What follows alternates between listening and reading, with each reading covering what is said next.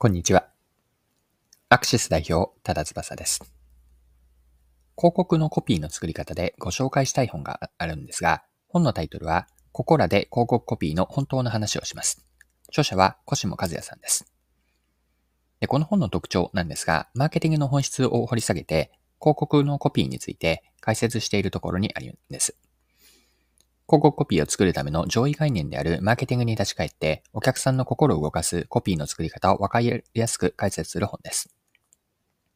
はい。では改めて広告コピーとは何か、コピーの役割について見ていきたいんですが、広告コピーとは一言で言えば、商品を変えずに商品の価値を上げる言葉なんです。価値を上げると。よって広告のコピーライターに求められるのは、広告によって商品やサービスの価値をどれだけ上げられるかなんです。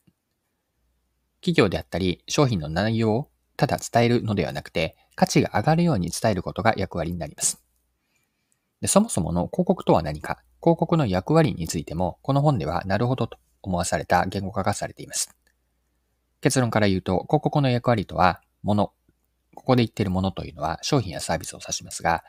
物と人との新しい関係を作ることにあります。よって広告制作のことを広告クリエイティブ、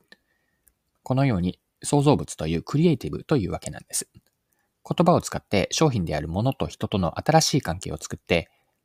商品や企業の価値を上げるのが広告コピーなんです。はい。では、広告のコピーを作るためには、どんな姿勢、どんなこうマインドセットですね。どんな姿勢であればいいのでしょうか。広告のコピーを作るときの9割は考えることに時間を置くんです。コピー作業の中で机に向かってペンを走らせる、あるいはパソコンに向かってキーボードを叩くという作業は全体の1割ぐらいだと著者のコシモさんは強調します。コピーを書く前の手前のマーケティング、つまり考えることが全体の9割を占めるんです。では具体的に何を考えるのかなんですが、3つポイントがあって、競合の設定。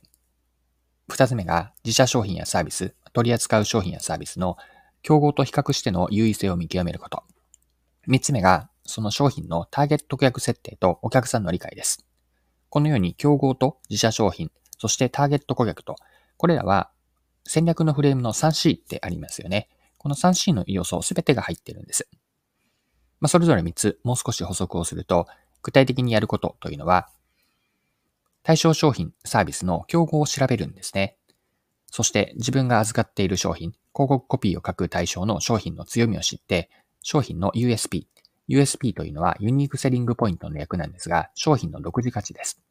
このような商品の USP を見極めて、ターゲットを決めて、お客さんの要求であったり不満、欲求とか、あとはその不安に思いを馳せながら、ターゲットインサイトを発見していきます。もしですが、期間として広告のコピーを作る締め切りまでに1週間あるのなら、こうした作業、考える作業に6日間を費やし、実際にコピーを文字として書くのは最後の1日で構わないんです。はい。で、この本に書かれていたことで印象的だったのは、広告のコピーを書く上で最も大切なこと。これは何かというと、担当商品のファンになることなんです。ファンになると。コピーを作る対象商品やサービスは、まあ、自分が使ってみて、ファンになるぐらいの熱量を一人のユーザーとして持つことの重要性なんです。もう一つコピーライターに求められることというのを共有したいんですが、それはコピーライターが最も養わなければいけない能力というのは、聞く能力なんです。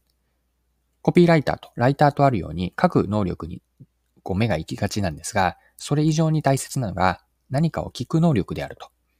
聞くというのは、まあ、オリエンテーションの場、オリエンテーションというのは広告主からの説明の場になるんですが、オリエンテーションだったり打ち合わせに出て表面的な話だけのメモを取ることではありません。発注主や広告のクリエイティブディレクター、商品のお客さんの置かれた環境であったり、課題感、悩み、欲求、他にはブランド背景であったり課題と、ゴール目標などの相手のシーンをどれだけ理解できるか、ここには聞く能力が欠かせないんです。その商品というのは、クライアントはそれこそ人生をかけていると言っても過言ではないわけで、そのいった商品の話を上の空で聞いていていれば、まあ、それでは失格なんです。はい。では最後のパート入っていきたいんですが、ブランドについて、この本ではブランドについても興味深く書かれていたので、ブランドについても触れておきます。で、本書ではブランドとは何かの一言があって、その言語化というのは、ブランドとは気持ちのいい記憶、こう気持ちのいい記憶、これがブランドだというふうに指摘をしているんです。もう少し正確に表現をすると、商品やサービスのロゴであったり、ラベルなどを見ることで、お客さんの中で気持ちのいい記憶を記憶を蘇らせる作用のことなんです。ブランドロゴとは、その商品の気持ちいい記憶を蘇らせるようなトリガーなんですね。この気持ちいい記憶というのは、楽しいなどの生理的欲求だけではなくて、新しい自分になれるというような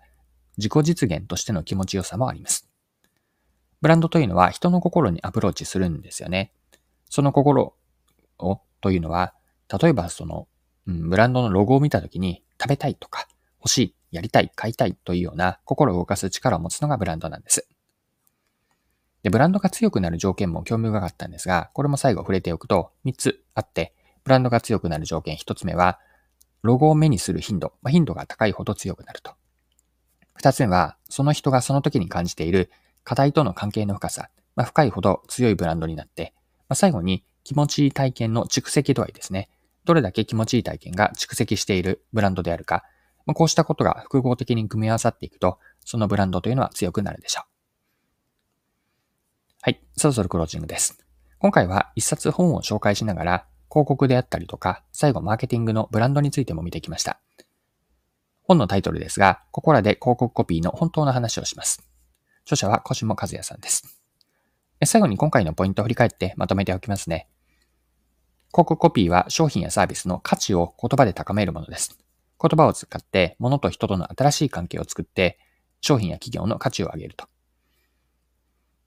また、広告コピーを作るときの姿勢ですが、うん、考え方として、